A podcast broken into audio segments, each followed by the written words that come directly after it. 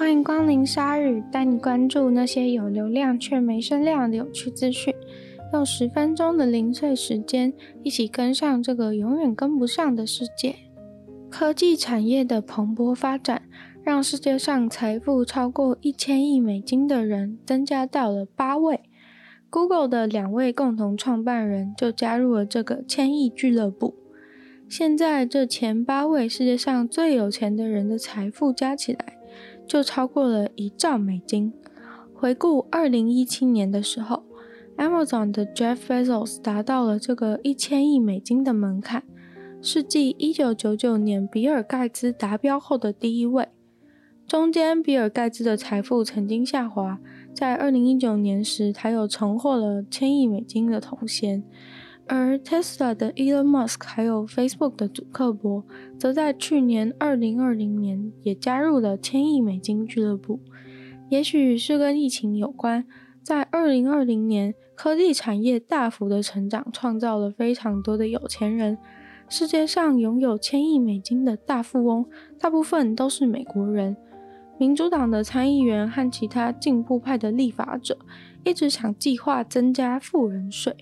不过感觉这个税因为议会组成的关系应该很难通过。而随着大家对经济复苏的信心，美国的股市最近爬到了一个新的纪录点，尤其是科技为主的纳斯达克100指数今年就涨了超过 7%。 也因为 Google 跟 Alphabet 的法律官司落幕，2位 Google 共同创办人因此一下就增加了200亿美金的财产。而巴菲特在3月的时候也有超过1000亿的资产。另外，名单中还有法国精品集团 LVMH 的 Bernard Arnault 也从2019年开始财富就在1000亿的上下徘徊。虽然可能都已经是一些大家耳熟能详的名字了，不过这8个人加起来的财富有达到1兆美金的事情还是相当的惊人吧。刚好这周女友的纯粹不理性批判也讲到了关于财富的相关研究，这边偷偷打个广告，有兴趣的人也欢迎去收听哦。在加拿大温哥华的购物中心发生了一起严重的车祸，这个车祸导致好几名 Walmart 的员工直接被困在工业用的冷冻库里面。当时事故发生之后，很快就有人打电话报警叫救护车。警方接获了购物中心的紧急状况后，马上就赶过去，结果没想到直接看到一台轿车卡在购物中心的墙上，也就是说呢，有人把车直接开到撞进墙壁里的意思，导致驾驶本人还有几个 Walmart 的员工就被困在 Walmart 的冰库里面。还好后来救援团队有在他们失温以前把人都救出来，目前大家都没有大碍。但是这绝对不是你预期中的星期五 Walmart 排班会发生的事情吧。从 Twitter 上图片就可以看到像是电影场景一样的画面，车子不仅是卡在墙壁的中央，只有屁股露出来，更厉害的是还是处于离地的状态，而且离地还不少公分，可能是车子撞进去的时候速度很快到飘起来的那种感觉，不说我还以为是玩命关头呢。从建筑物内部的角度看也是非常的惊人，车子的前半部在室内，整个轻钢架还有上面的灯都砸到车顶上，然后建筑物内部的货架什么的全部都东倒西歪烂在地上，完全像是经历过一个大地震之后的惨状，撇开车子的存在的话啦。然后最后呢，是请来那种拖车把那台卡住的车子硬生生的从墙壁里面拉出来，但是因为建筑的结构被破坏太严重的关系，后来他们还得从建筑内侧在墙上挖另外一个洞，才能够顺利的把这台搞事的车子拉出来。那实际到底是怎么回事才会酿成这样的意外？车子到底是如何飞冲进去建筑物里面的呢？目前还在调查当中，不过看起来这位车主应该是准备要赔钱了。本来就有传说日本人非常热爱算命，虽然台湾也很多喜欢算命的人们，但是的确有日本人跑到台湾观光一定要踩点算命的这种事情。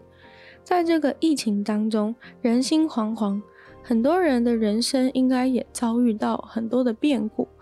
大概特别是在这样的时期，大家会很急迫的想要知道说自己的未来到底如何，丢掉的工作还能不能找到更好的，分手的恋人还能不能够回来之类的。尤其是现在可能待在家的时间很长，更容易想东想西。日本的线上算命业现在完全可以说是蒸蒸日上。占卜算命这种事情就是大部分人状况不好的时候特别喜欢做的，因为此时运气不好，遇到的事情诸事不顺的情形，所以就想说算个命，想知道未来是否光明，或是希望寻求算命师的建议。就算他讲的也不一定正确，但是就是有一种烦恼外包的效果在。现在在日本就有非常多的算命师在线上开业了，让大家在家远离病毒的时候，越来越彷徨无助的时候，也能和算命师视讯，或是直接用 LINE 传讯息联络，及时的帮你算命。这个潮流完全不只是说说而已。在2020的一年内，在 LINE 上面进行占卜算命生意的数量，一口气就成长了 1.3 倍以上，而且从去年下半年开始飙升，到现在还是在直线上升当中。既然有这么多人在做这个生意，那肯定就表示说开班教学也变得非常的热门，于是算命师学校就成了新的瞩目焦点，连日本电视台啊媒体都想去算命师学校一探究竟，了解一下算命师学校现场的状况。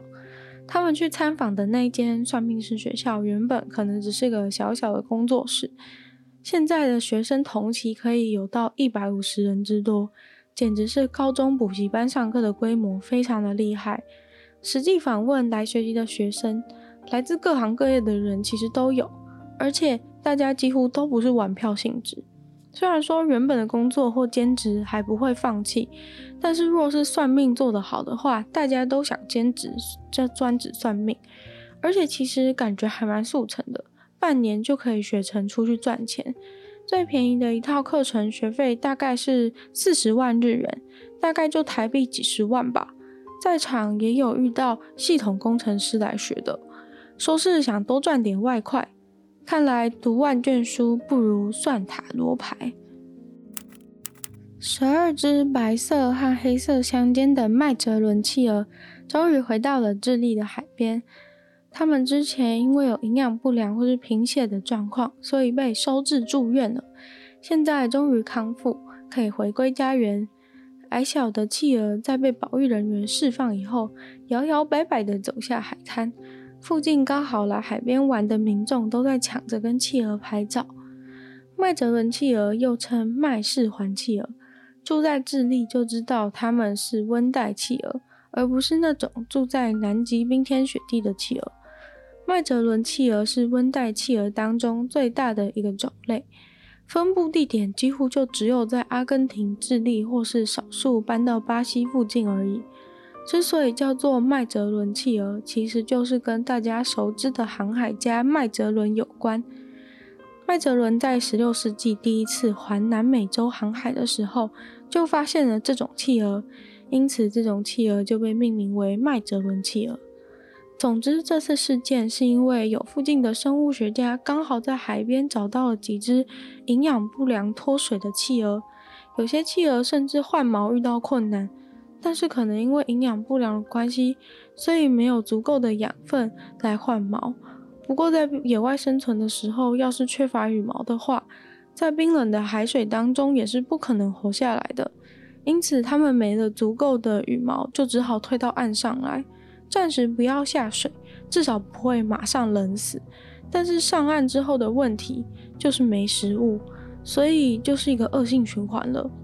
虽然这些企鹅康复可以快乐的返回大海了，但是保育人员有点担心，是不是也有其他没有被发现的企鹅有这样类似的状况，